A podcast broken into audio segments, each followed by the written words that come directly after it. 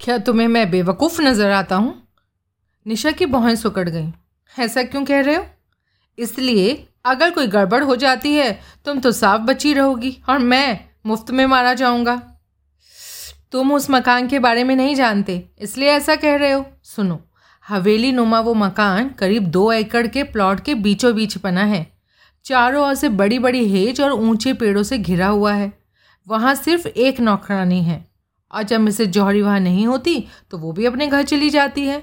मकान की दीवारें इतनी मोटी हैं, अगर तुम अपने साथ पूरा ऑर्केस्ट्रा भी ले जाओगे ना तो भी बाहर से किसी को पता नहीं चलेगा कि अंदर कोई मौजूद है। और जब मकान में कोई नहीं होता तो रात में एक बार गश्ती पुलिसमैन उसे चेक करने आ सकते हैं। और वो बस ये देखते हैं कि दरवाजे, खिड़कियाँ बंद हैं या नहीं। और तुमने अंदर घुसने के लिए ना तो दरवाजे, खिड़कियाँ तोड़नी है और ना ही दीवार में सेंध लगानी है, जिससे उनके, उन्हें तुम्हारे ऊपर शक हो सके। खिड़कियों और दरवाज़ों पर मोटे भारी पर्दे लटके रहते हैं। अगर तुम हज़ार वॉट का बल्ब भी जलाओगे ना तो भी रोशनी बाहर नहीं आएगी।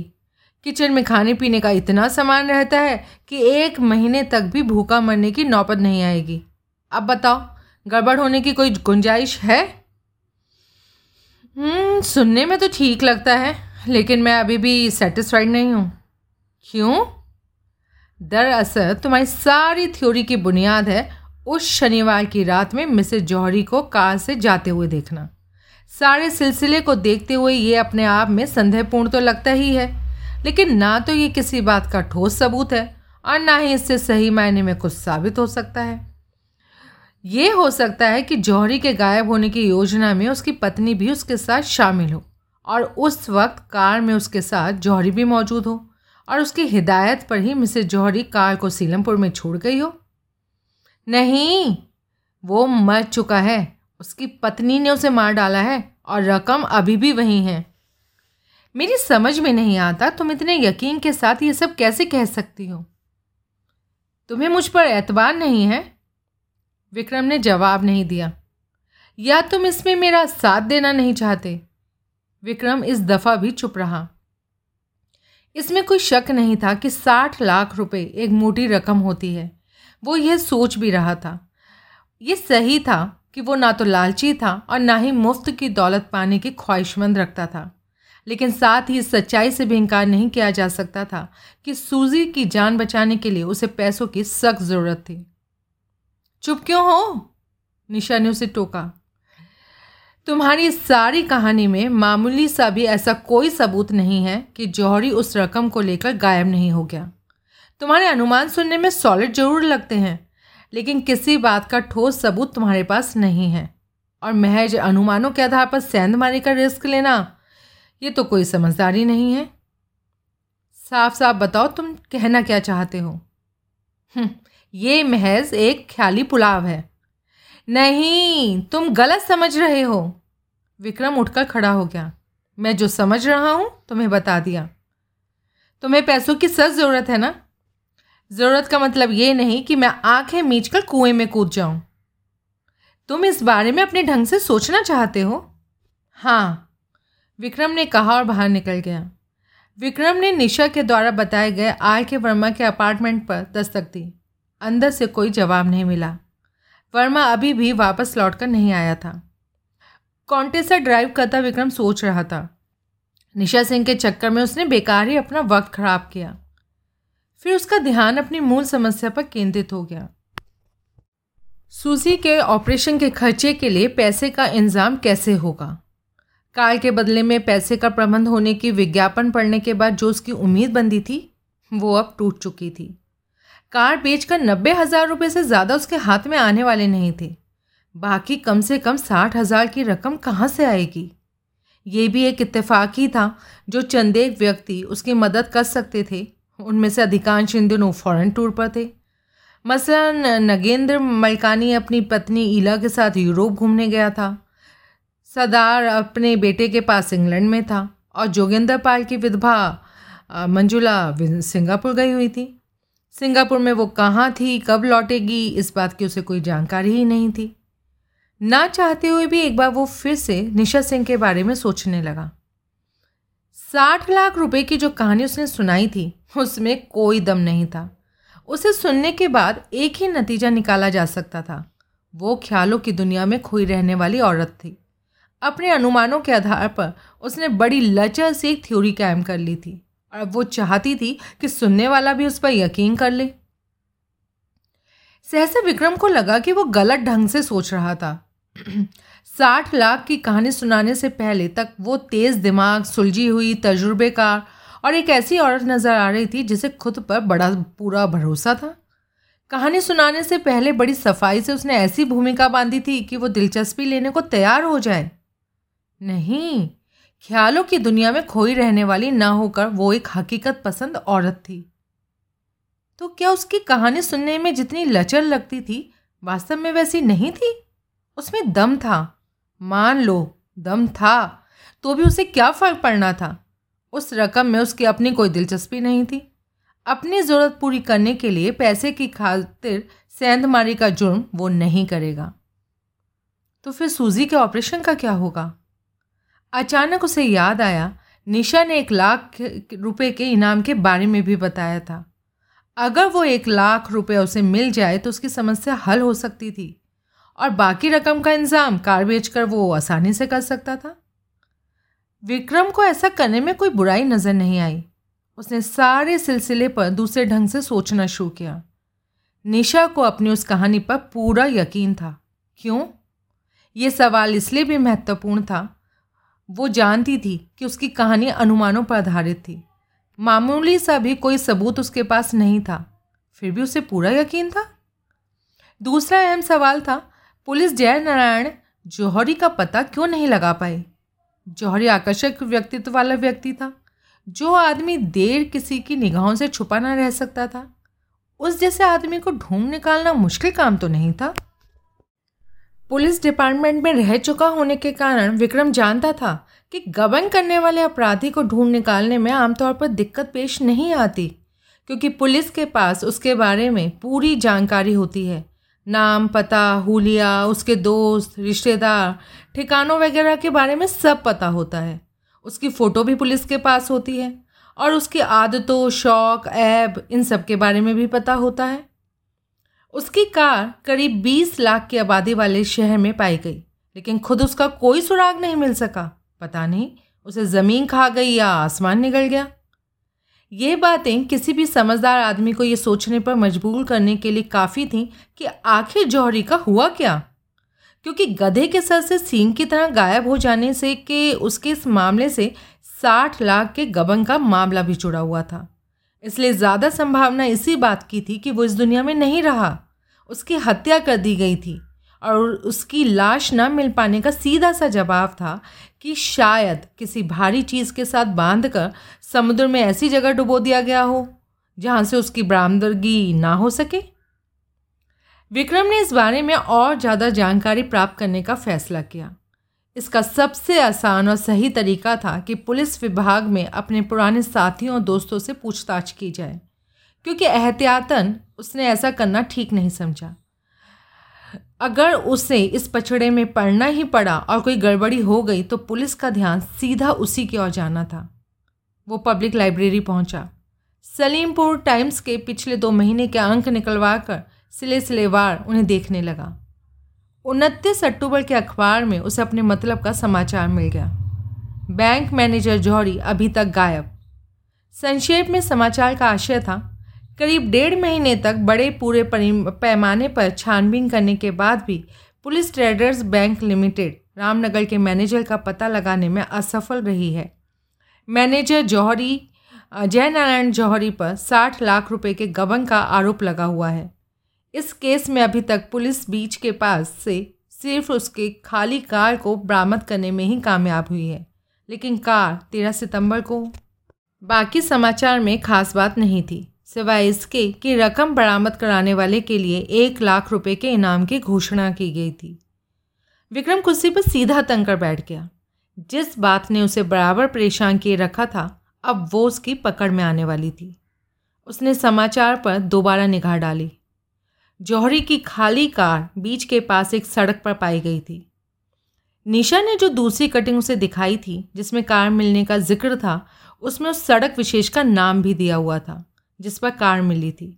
इस बात को उस वक्त कोई अहमियत उसने नहीं दी थी, लेकिन अब उसके अचेतन दिमाग में वो बराबर उभरती रही थी। विक्रम ने बंडल से छाट कर तेरह सितंबर का अखबार निकाला। फ्रंट पेज पर तीसरे कॉलम में नीचे की तरफ़ वो समाचार नज़र आ गया। लापता बैंक मैनेजर जौहरी की कार सुबह सवेरे बीच से कोई छः फलांग दूर सैंड एवेन्यू के एच ब्लॉक में पाई गई थी। विक्रम मन ही मन खुद पर खींच आई कि पहली बार जब उसने इस बारे में पढ़ा था, तब उसने इस तरफ़ ध्यान क्यों नहीं दिया था? आर के वर्मा ने अखबार में जो विज्ञापन दिया था, उसमें भी यही पता दिया हुआ था, जिसकी वजह से वो वहाँ पहुँचा था। वो अपार्टमेंट हाउस सेंड एवेन्यू के एच ब्लॉक में ही था। अब विक्रम की समझ में आना शुरू हो गया कि निशा को क्यों पूरा यकीन था कि जौहरी मर चुका था। उसने फ़ौरन दोबारा निशा से मिलने का फ़ैसला कर लिया। अखबार समेट कर वापस रैक में रखने के बाद वो लाइब्रेरी से बाहर आ गया। वो पार्किंग में खड़ी अपनी कार के पास पहुँचने ही वाला था कि ठिठक कर रुक गया। एक अन्य कार से उतरकर एक लड़की उसी की ओर आ रही थी। जीन्स और शर्ट पहने कंधे पर कैमरा लटकाए और हाथों में चार पाँच किताबें उठाए आती उस लड़की का नाम अलका भार्गव था। दौलतमंद और आधुनिकता के रंग में रंगे माँ बाप के इकलौती बेटी अलका मॉडर्न किस्म की उन लड़कियों में से थी जो फ्री सेक्स के में विश्वास रखती थी। वो विक्रम की मकान मालकिन, मिसेस पराशर की रिश्तेदार भी थी और कोई महीने भर से विक्रम के पीछे इस बुरी तरह से हाथ धोकर पड़ी हुई थी कि वक्त बेवक्त उसके फ्लैट में जा पहुँचती थी। और फिर विक्रम को उससे जान छुड़ाने के लिए फ्लैट छोड़कर ही भागना पड़ता था। अलका तेज़ी से लपकती हुई उसके पास पहुँची। हाय विक्की! उसका चेहरा खुशी से चमका। हेलो कैसी हो? तुम्हें कैसी लग रही हो? हम्म, एकदम फ़र्स्ट क्लास। यहाँ क्या कर रहे हो? कुछ नहीं ऐसे ही चला आया था। तुम किताबें लौटाने आई हो? हाँ लेकिन अब नहीं लौटाऊँगी। क्यों? तुम्हारे साथ चलूँगी। कहाँ? जहाँ भी तुम ले जाओ। सॉरी अलका अभी मेरा किसी के साथ अपॉइंटमेंट है। मैं वहीं जा रहा हूँ। तुम हमेशा कोई ना कोई बहाना बना देते हो। तुम्हारी वजह से आज मैं बहुत बोर होना पड़ा। मेरी वजह से? हाँ। करीब दो घंटे पहले मैं तुम्हारे फ्लैट पर गई थी। वहाँ ताला लगा हुआ था और नीचे आंटी का घर भी लॉक्ड था। मिसेस पराशर तो दो हफ्तों के लिए दिल्ली गई हुई है। कब गई थी? आज सुबह। का अर्थपूर्ण ढंग से मुस्कुराई। गुड। लाइन क्लियर है। चलो वहीं चलते हैं। इस वक्त नहीं, मुझे किसी से मिलने जाना है। और मैं जो तुम तुमसे मिलने के लिए तरसती रहती हूँ, मेरी कोई परवाह नहीं है तुम्हें। मैंने कहा ना, मुझे ज़रूरी काम है। तुम हमेशा काम में ही लगे रहते हो। तुम्हारी बहाने बाजियों से ना कभी कभी मुझे तुम पर शक होने लगता है। कैसा शक? यही कि तुम सही मायने में मर्द नहीं हो। बिल्कुल सही शक है तुम्हारा। बेकार की बातें मत करो। नहीं नहीं, मैं सच कह रहा हूँ। लेकिन तुम्हें अजमाए बगैर तुम्हारे सच पर यकीन मैं नहीं करूँगी। आओ, आज तुम्हारी मर्दांगी की अजमाइश करते हैं। विक्रम को समझ में नहीं आ रहा था कि इस मुसीबत से कैसे जान छुड़ाए। तुम्हारे अंदर यही एक कमी है अलका। बच्चों की तरह ज़िद करने लगती हो। लड़कियों को तो ज़िद करनी ही चाहिए।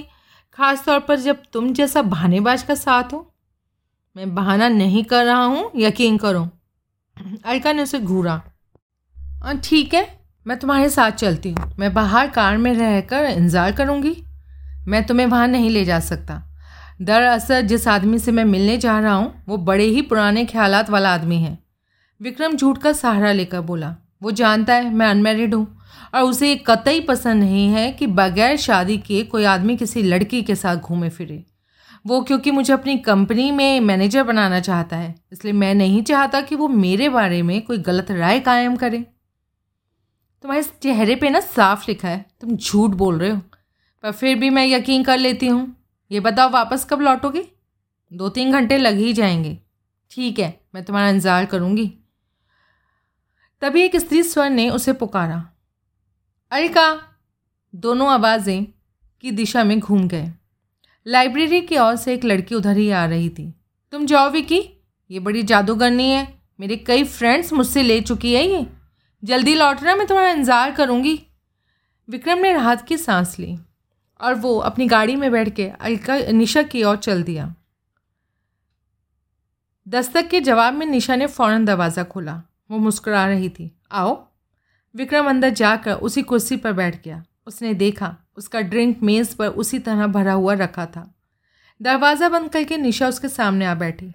मैं जानती थी, तुम ज़रूर वापस आओगे, लेकिन इतनी जल्दी आ जाओगे, ये मैंने नहीं सोचा था। तुमने मुझे बताया क्यों नहीं? निशा ने एक सिगरेट सुलगा कर विचारपूर्वक उसे देखा और उसकी बात को काट कर बोली, मैंने जानबूझकर नहीं बताया। क्यों? इसलिए कि ये बताने की नहीं, ये खुद समझने की बात थी। अगर तुम्हारे अंदर इसे समझ पाने की भी समझ नहीं है तो तुम इस काबिल ही नहीं हो कि इस काम में हाथ डालो। मैंने पहले ही कहा था, इस काम के लिए हौसला और सूझबूझ का होना ज़रूरी है। यह आसान काम नहीं है। अगर जरा सी भी चूक हो गई ना तो ये बेहद खतरनाक साबित हो सकता है। ये सब बात की बातें हैं। विक्रम बोला, पहले मेरे सवालों का जवाब दो। मुझे इस बात का पूरा यकीन क्यों है कि जो, तुमको इस बात का पूरा यकीन क्यों है कि जौहरी की हत्या उसकी पत्नी ने ही की थी? और उसने जौहरी की कार तुम्हारे अपार्टमेंट के सामने ही क्यों छोड़ी? क्या जौहरी उस रकम को लेकर तुम्हारे साथ कहीं भाग जाने वाला था? निशा ने धीरे से सर हिलाकर हामी भर दी। हाँ और मिसेज जौहरी को इस बात का पता था? ऐसा ही लगता है। किसी और को भी इस बात की जानकारी थी? उस मक्कार औरत के अलावा किसी और को ना तो इस बारे में कोई दिलचस्पी थी और ना ही किसी को ये पता लगाने में सर खपाई करनी थी और ना ही इसमें पढ़ने का किसी को रिस्क लेना था। लेकिन उसने कार यहाँ पर क्यों छोड़ी? अपनी खुशी की खातिर मुझे नीचा दिखाने के लिए? मतलब? इस तरह वो मुझे जताना चाहती थी कि उसे मेरे और अपने पति के संबंधों और हमारी इस योजना की पूरी जानकारी थी। मैं समझता हूँ अगर तुम सिले सिलेवार सारा किस्सा मुझे सुनाओ तो ज़्यादा ठीक होगा। हम्म, किस्सा सुनाने से पहले मैं कुछ जानना चाहती हूँ। क्या? क्या तुम इसमें मेरा साथ देने के लिए तैयार हो? अगर तैयार ना होता तो वापस क्यों आता? हम्म यानी तुम मेरा साथ दोगे। हाँ निशा की निगाहें उसके चेहरे पर जमी थी। किस लिए? पैसों के लिए। लेकिन मैंने तो सुना है ना तुम लालची हो और ना ही पैसों से तुम्हें कोई मोह है। पैसे से मोह नहीं रहा लेकिन आजकल मैं पैसों के लिए परेशान हूँ। हम्म, यानी कि तुम अपनी ज़रूरत की वजह से इसमें शामिल हो रहे हो। हाँ और मैंने ये भी सुना है कि पुलिस की नौकरी छोड़ने के बाद तुम खुद को कानून का मुहाफिज और जुल्म का दुश्मन कहते हो। ठीक सुना है। तो फिर इसके लिए तैयार कैसे हो गए? ये भी तो एक तरह का जुर्म ही है। ये जुर्म मैं किसी की जान बचाने के लिए और इसलिए कर रहा हूँ क्योंकि इसके अलावा और कोई चारा नहीं है। तुमने मुझे बताया था कि तुम्हें डेढ़ लाख रुपया चाहिए। तुम अपनी कार बेचकर और साठ लाख रुपए की इस रकम की बरामदगी पर घोषित एक लाख रुपए का इनाम की रकम हासिल कर सकते हो। और इससे तुम्हारे रुपयों का इंतज़ाम हो जाएगा। ऐसा तो नहीं है कि तुम इनाम हासिल करने के लिए मेरा ही साथ देना चाहते हो। ताकि तुम कानून की खिदमतगार भी बने रहो और तुम्हारा अपना काम भी पूरा हो जाए। विक्रम को मानना पड़ा कि वो बेहद होशियार और दूर तक सोचने वाली लड़की थी। आ, नहीं सिर्फ़ इनाम में मेरी दिलचस्पी नहीं है उसने स्पष्ट स्वर में कहा। जब खीर की भरी थाली सामने हो तो सिर्फ़ एक चम्मच खाकर सर्व कर लेना बेवकूफ़ी ही है। और जहाँ तक पैसे से मुँह ना रखने का सवाल है तो साफ़ बात यह है कि पहले कभी साठ लाख की कोई ऑफ़र मेरे सामने आई ही नहीं और ना ही पैसे की इस किस्म की ज़रूरत कभी मुझे पड़ी। इसलिए मैं ईमानदार बना रहा। लेकिन अब मैं समझ चुका हूँ पैसे की अपनी कितनी अहमियत है और क्योंकि ऐसा मौका बार बार नहीं मिलता, इसलिए मैं भी इसका भरपूर फ़ायदा उठाना चाहता हूँ। निशा आश्वत नज़र आने लगी। ये फ़ायदा उठाने की खातिर इस बात की भी कोई परवाह तुम्हें नहीं है कि कानून तोड़ना पड़ेगा। इस मामले में कानून तो पहले ही दो बार टूट चुका है। पहली बार जौहरी ने कानून तोड़ा बैंक से गबन करने के लिए। दूसरी बार उसकी पत्नी ने कानून तोड़ा, उस रकम को पुलिस के हवाले ना करके अब अगर हम उस रकम को उड़ा लेते हैं तो भी स्थिति वैसी ही रहेगी। इसमें बड़ी बात यह है कि इस मामले में हमारे खिलाफ कानून की मदद वो नहीं ले सकेगी। और इस तरह कानून हमारे आड़े आएगा नहीं। हो तुम्हारी अंतरात्मा? साठ लाख रुपए पल्ले में होना तो अंतरात्मा भी खुश रहती है। निशा ने भौएँ चढ़ाई। ये तुम बार बार साठ लाख रुपए क्यों कह रहे हो? साठ लाख रुपए की रकम जो है, लेकिन वो सारी तो तुम्हें नहीं मिलेगी। फिर कितनी मिलेगी? एक तिहाई। बीस लाख? हाँ। विक्रम ने प्रश्नात्मक निगाहों से उसे देखा। कोई तीसरा हिस्सेदार भी है क्या? नहीं। फिर मुझे तीसरा हिस्सा क्यों देना चाहती हो? तुम्हें कितना चाहिए? उस मकान में चोरों की तरह घुस कर तलाशी लेना शेल की मांद में रहने जैसा है। इस रिस्क को देखते हुए कायदे में मुझे दो तिहाई हिस्सा मिलना चाहिए। लेकिन मैं लालची नहीं हूँ, इसलिए आधी रकम यानी तीस लाख से भी सब्र कर लूँगा। अगर तुम्हें मंजूर है तो ठीक है, वरना मैं चलता हूँ। तुम कोई और साथी ढूंढ लेना। विक्रम ने उठने का उपक्रम किया। ठीक है ठीक है, मुझे मंजूर है। मैंने सिर्फ़ कोशिश की थी, शायद तुम मान जाओ। अब हम दोनों बराबर के हिस्सेदार रहेंगे। अब मुझे इस बारे में विस्तार से बताओ। तो ये तो तुम जान ही गए हो कि मुझे क्यों पूरा यकीन है कि जौहरी मर चुका है। अगर वो ज़िंदा होता तो उसने सीधा मेरे पास आना था। वो बेवकूफ़ नहीं था, वो जानता था कि गबन की बात खुलने से पहले किसी सुरक्षित स्थान पर जाकर छुपना बेहद ज़रूरी था। इसलिए मैंने और उसने इस इस पर बहुत विचार किया और उसके गबन करने से डेढ़ महीने पहले ये अपार्टमेंट किराए पर ले लिया। गबन करने के बाद उसने रकम सहित यहाँ पहुँचना था। उसने ऐसा इंतज़ाम भी कर लिया था कि एक आदमी को शराब के नशे में धुत करके अपनी कार में सवार कराता और कार को आग लगा कर गहरी खाई में धकेल देता। इस तरह पुलिस समझ लेती कि जौहरी कार एक्सीडेंट में मर गया, जबकि उसने सही सलामत यहाँ मेरे पास रहना था। यहाँ आने के बाद उसने अपार्टमेंट से बाहर निकलना तो दूर रहा खिड़की के सामने भी खड़ा तक नहीं होना था। पुलिस की सरगर्मी ख़त्म होने तक वो इसी तरह छुप कर रहता। इस बीच हमने यथासंभव उसका हुलिया बदल डालना था। फिर एक कार द्वारा हमने बम्बई पहुँचना था। वहाँ प्लास्टिक सर्जरी से उसने नया चेहरा हासिल करना था और फिर नई आइडेंटिटी के साथ हमने दूर किसी शहर में जाकर बस जाना था। और ये योजना सौ फ़ीसदी कामयाब होनी थी। बशर्ते कि वो यहाँ पहुँच जाता। लेकिन बेचारा यहाँ नहीं पहुँच सका और यहाँ पहुँची उसकी कार जिसे कोई और ही ड्राइव करके लाया था। विक्रम को वो सच बोलती नज़र आई। हम्म, कहानी वाकई दमदार है। कहानी नहीं है ये असलियत है। ओ मेरा भी यही मतलब था। अब तुम्हें मुझ पर यकीन है? हाँ पूरी तरह। दरअसल तुम्हारी पहली कहानी एकदम लचर थी। उस पर यकीन मुझे नहीं आया था। लेकिन जैसे ही मुझे एक बात सूझी कि जौहरी तुम्हें साथ लेकर फरार होने वाला था तो सारी स्थिति बदल गई। उसका यहाँ ना पहुँच पाना अपने आप में इस बात का पक्का सबूत था कि वो इस दुनिया में नहीं रहा। लेकिन वो रकम अभी भी रामनगर में उसी मकान में है। ये यकीनी तौर पर कहा नहीं जा सकता। क्यों? इसलिए कि साठ लाख की रकम के लिए कोई भी उसकी जान ले सकता था। नहीं उसकी पत्नी के अलावा किसी और को इसकी जानकारी हो ही नहीं सकती थी। क्यों? आखिरी दफ़ा जब मैं जौहरी से मिली थी तो उसने बताया था कि उसकी पत्नी ने हमारे पीछे एक प्राइवेट डिटेक्टिव को लगाया हुआ था। तो तब तो हो सकता है कि उस डिटेक्टिव ने उसे मारकर रकम हथिया ली थी। नहीं, जौहरी द्वारा गबन किए जाने से दो रोज़ पहले वो एक कार एक्सीडेंट में मर चुका था। तुम जौहरी परिवार को कब से जानती थी? पिछली सर्दियों से? क्या तुम वाकई रामनगर में नर्स थी? हाँ। तभी तुम उन लोगों के कांटेक्ट में आई। हाँ। फिर तुमने जौहरी में दिलचस्पी ली या वो तुम पर फिदा हो गया? वो अपनी पत्नी से बेजा था। घुटन बड़ी ज़िंदगी जी रहा था। मुझे उससे हमदर्दी थी और वो मुझे प्यार कर बैठा था। दीवांगी की हद तक। हाँ। और गबन का आइडिया किसका था? उसका या तुम्हारा? दोनों का? तुम्हारी दिलचस्पी उसमें थी या रकम में? दोनों में। हम दोनों को एक दूसरे की ज़रूरत थी। हम साथ रहना चाहते थे। और इस चाहत को पूरा करने के लिए पल्ले में पैसा भी तो होना ज़रूरी था। और अब, जबकि वो मर चुका है, तुम उस रकम को हासिल करना चाहती हो। हाँ? तुम्हारी साफ़ बातें मुझे पसंद आई। हमारी निप सकती है। निशा ने अपनी सिगरेट एस्ट्रे में झोंक दी।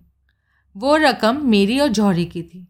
वो हिकारत भरे लहजे से बोली जिस पर उसकी पत्नी नागिन की तरह कुंडली मारकर बैठ गई है। लेकिन उस शराबी कुतिया को उसमें से एक पैसा भी मैं लेने नहीं दूँगी। स्पष्ट था कि उसे मिसेज जौहरी से नफरत थी। और हाँ एक बात अच्छी तरह से समझ लो, वो बोला, घटिया और छिछोरी बातें मुझे कतई पसंद नहीं है। अगर तुम ऐसी कोई हरकत करना चाहती हो तो मुझे साफ़ बता दो, मैं अभी इससे अलग हो जाऊँगा। तुम और मिसेज जौहरी को एक दूसरे से नफरत है। मौका मिलने पर तुम दोनों एक दूसरे की जान भी ले सकती हो। और एक दूसरे के खून की प्यासी दो औरतों की आपसी रंजिशों के झमेले में पड़कर मैं अपना बेड़ा गर्क नहीं कराना चाहता। निशा ने उसे घूरा। ये ठीक है, मैं उस औरत से नफरत करती हूँ, लेकिन मेरी ये नफ़रत इस काम के आड़े नहीं आएगी। और हाँ एक बात मैं और साफ़ कर देना चाहता हूँ। हम दोनों के बीच व्यापारिक समझौता हुआ है। इस काम के ख़त्म होने तक हमारे संबंध विशुद्ध व्यापारिक ही रहेंगे। हम सिर्फ़ पार्टनर रहेंगे, कुछ और नहीं। क्या मतलब? मतलब तुम अच्छी तरह समझ गई हो। अब काम की बातें करें। क्या तुम आज ही ये काम शुरू कर सकते हो? हाँ। गुड। पहले डिनर से फारिग हो जाते हैं, फिर कैसा रहेगा? बढ़िया रहेगा। चलो मैं ज़रा सैंडविच बना कर लाती हूँ। निशा उठकर किचन में चली गई। डिनर के पश्चात रामनगर यहाँ से करीब 200 मील है, विक्रम कह रहा था। कार से ये फासला चार घंटे में तय किया जा सकता है। निशा ने सर हिलाकर इनकार कर दिया। नहीं, तुम कार से नहीं जाओगे। फिर, तुम बस या ट्रेन से जाना। विक्रम ने असमंजसता पूर्वक उसे देखा। क्यों? तुम्हें उस मकान में कम से कम दो रोज़ रहना पड़ेगा। तीन भी लग सकते हैं।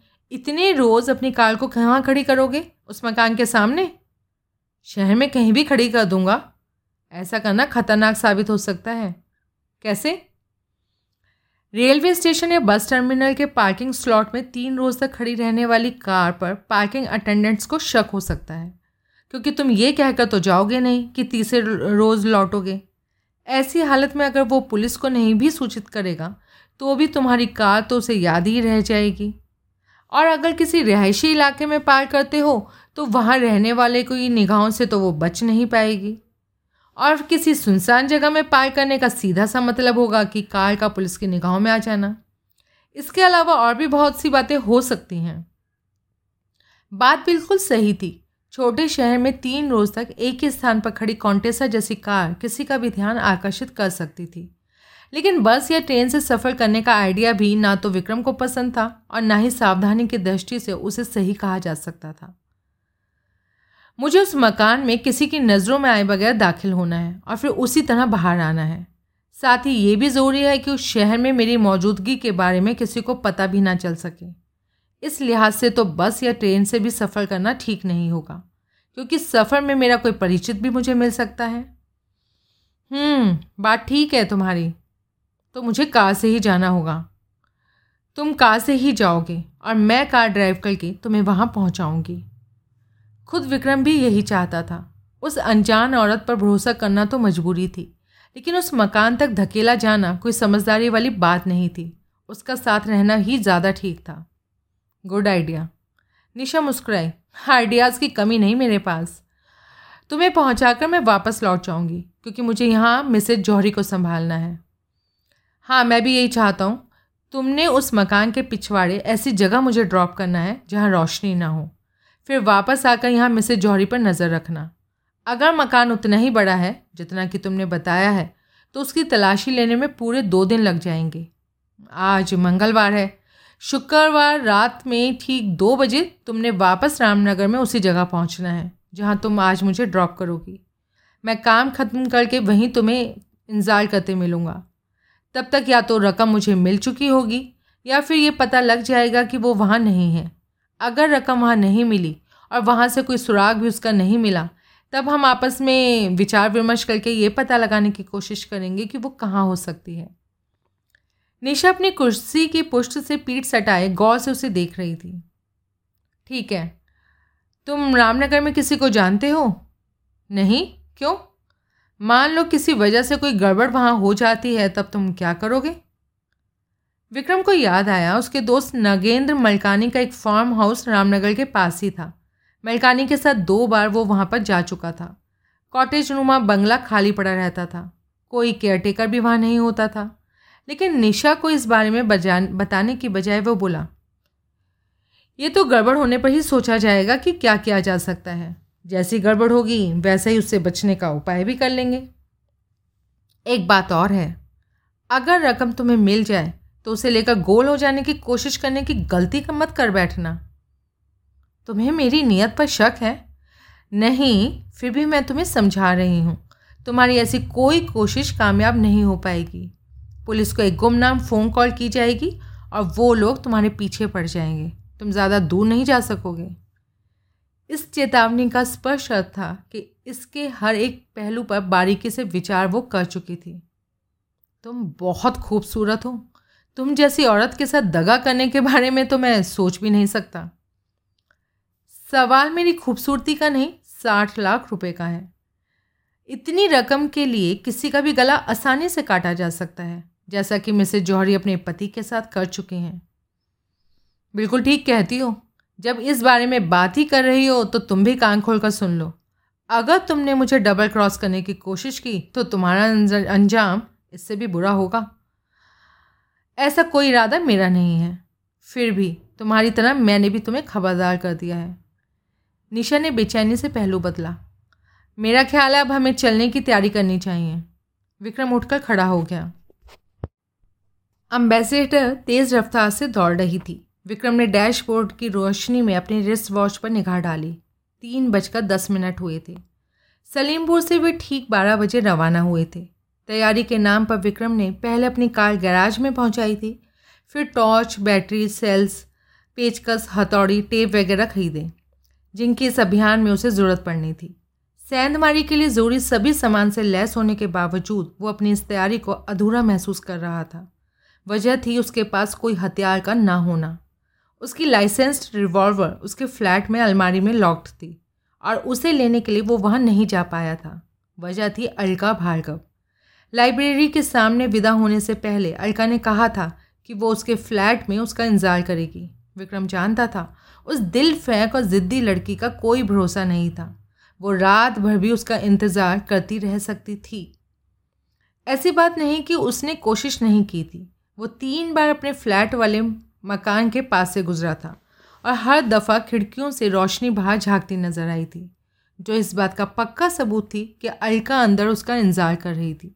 और उसकी मौजूदगी में फ्लैट में जाने का सीधा सा अर्थ था, सब गड़बड़ हो जाना। क्योंकि जोंक की तरह चिपक जाने वाली अलका ने उसे हरगिज़ वापस नहीं लौटने देना था। अलका क्योंकि उसके मकान मालकिन की रिश्तेदार थी, उसके साथ सख्ती से भी विक्रम पेश नहीं आ सकता था। मिसेस पराशर उसे अपनी बेटे की तरह चाहती थी और उसकी सुविधाओं का पूरा ख्याल भी रखती थी। इसलिए वो नहीं चाहता था कि अलका की वजह से उनके बीच कोई गलतफहमी पैदा हो। वक्त कम था, इसलिए कहीं और से भी गंग का इंतज़ाम नहीं किया जा सका था। आखिरी कोशिश के तौर पर निशा से भी इस बारे में उसने बात की थी, लेकिन निशा ने साफ़ इनकार कर दिया कि उसके पास पिस्तौल नहीं है। साथ ही उसने अपनी और से ये यकीन दिलाने में भी कोई कमी बाकी नहीं छोड़ी कि ऐसी कोई, किसी भी चीज़ की कोई ज़रूरत उसे नहीं पड़ेगी। विक्रम ने अपनी बगल में ड्राइविंग सीट पर बैठी निशा की ओर देखा। वो तेज़ रफ्तार से कार ड्राइव कर रही थी। सलीमपुर से बाहर आते ही वो करीब साठ किलोमीटर की स्पीड से कार दौड़ाने लगी थी और अब तक के सफ़र में वो कुशलतापूर्वक इसी स्पीड की को कायम रखे हुई थी। हाईवे पर यातायात कम था और रास्ते में पड़े कस्बों गाँवों वगैरह में कहीं किसी तरह की हलचल का आभास नहीं मिला था। निशा ने स्पीड कम करनी आरंभ कर दी। स्पीडोमीटर की सुई पैंतीस के आसपास थरथराने लगी। अब आने ही वाला है। मुश्किल से ये तीस मील दूर होगा।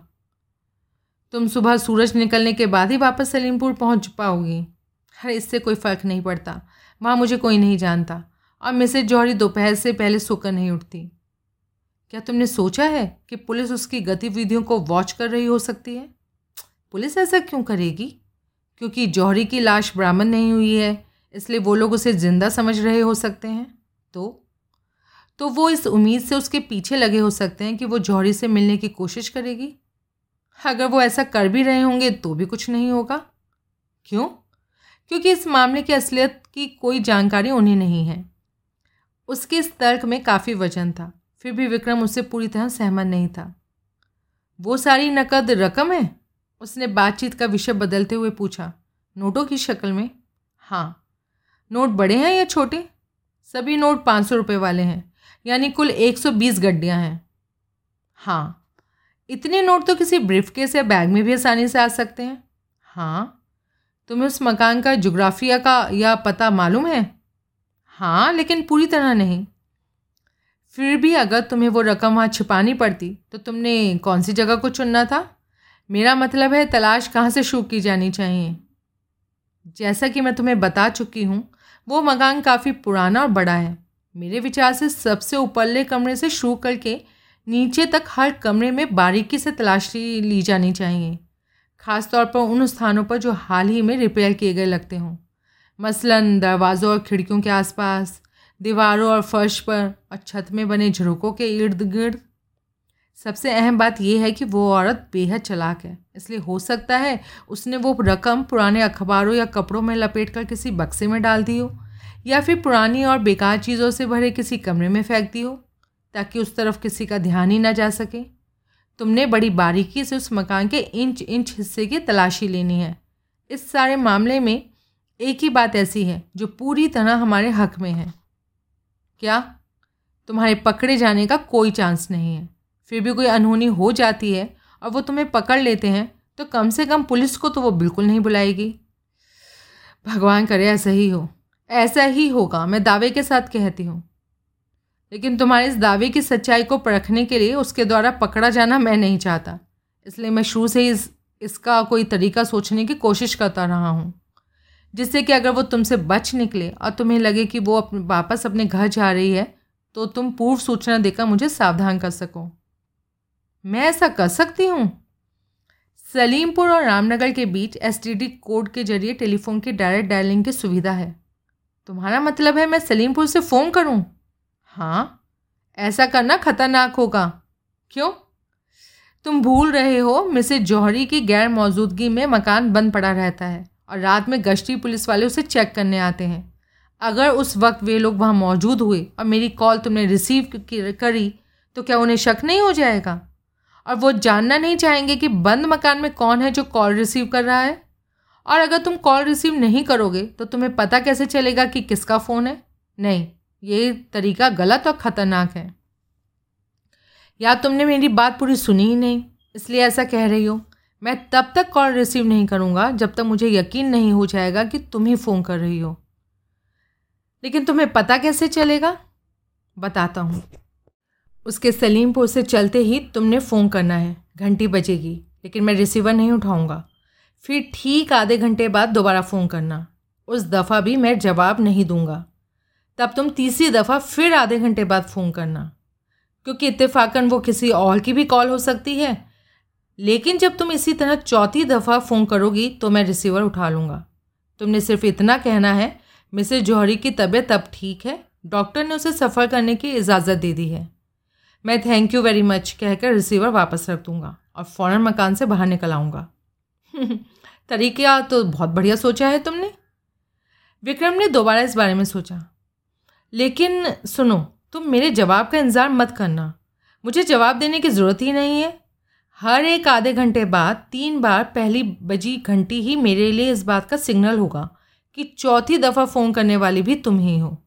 चौथी दफ़ा घंटी की आवाज़ सुनते ही मैं वहाँ से भाग खड़ा हूँगा हाँ ये ज़्यादा ठीक रहेगा। मानना पड़ेगा। तुम्हारे पास दिमाग नाम की चीज़ है और उसे ढंग से इस्तेमाल करना भी तुम जानते हो। हंस क्यों रही हो? सुनने में तुम्हें अजीब तो लगेगा, लेकिन मैं देख रही हूँ, कई मायनों में तुम बिल्कुल जौहरी की तरह हो। अगर तुम ऐसा समझती हो तो ये मेरी बदकिस्मती है। क्यों? इसलिए कि जौहरी मर चुका है और मैं अपना वो अंजाम नहीं होने देना चाहता।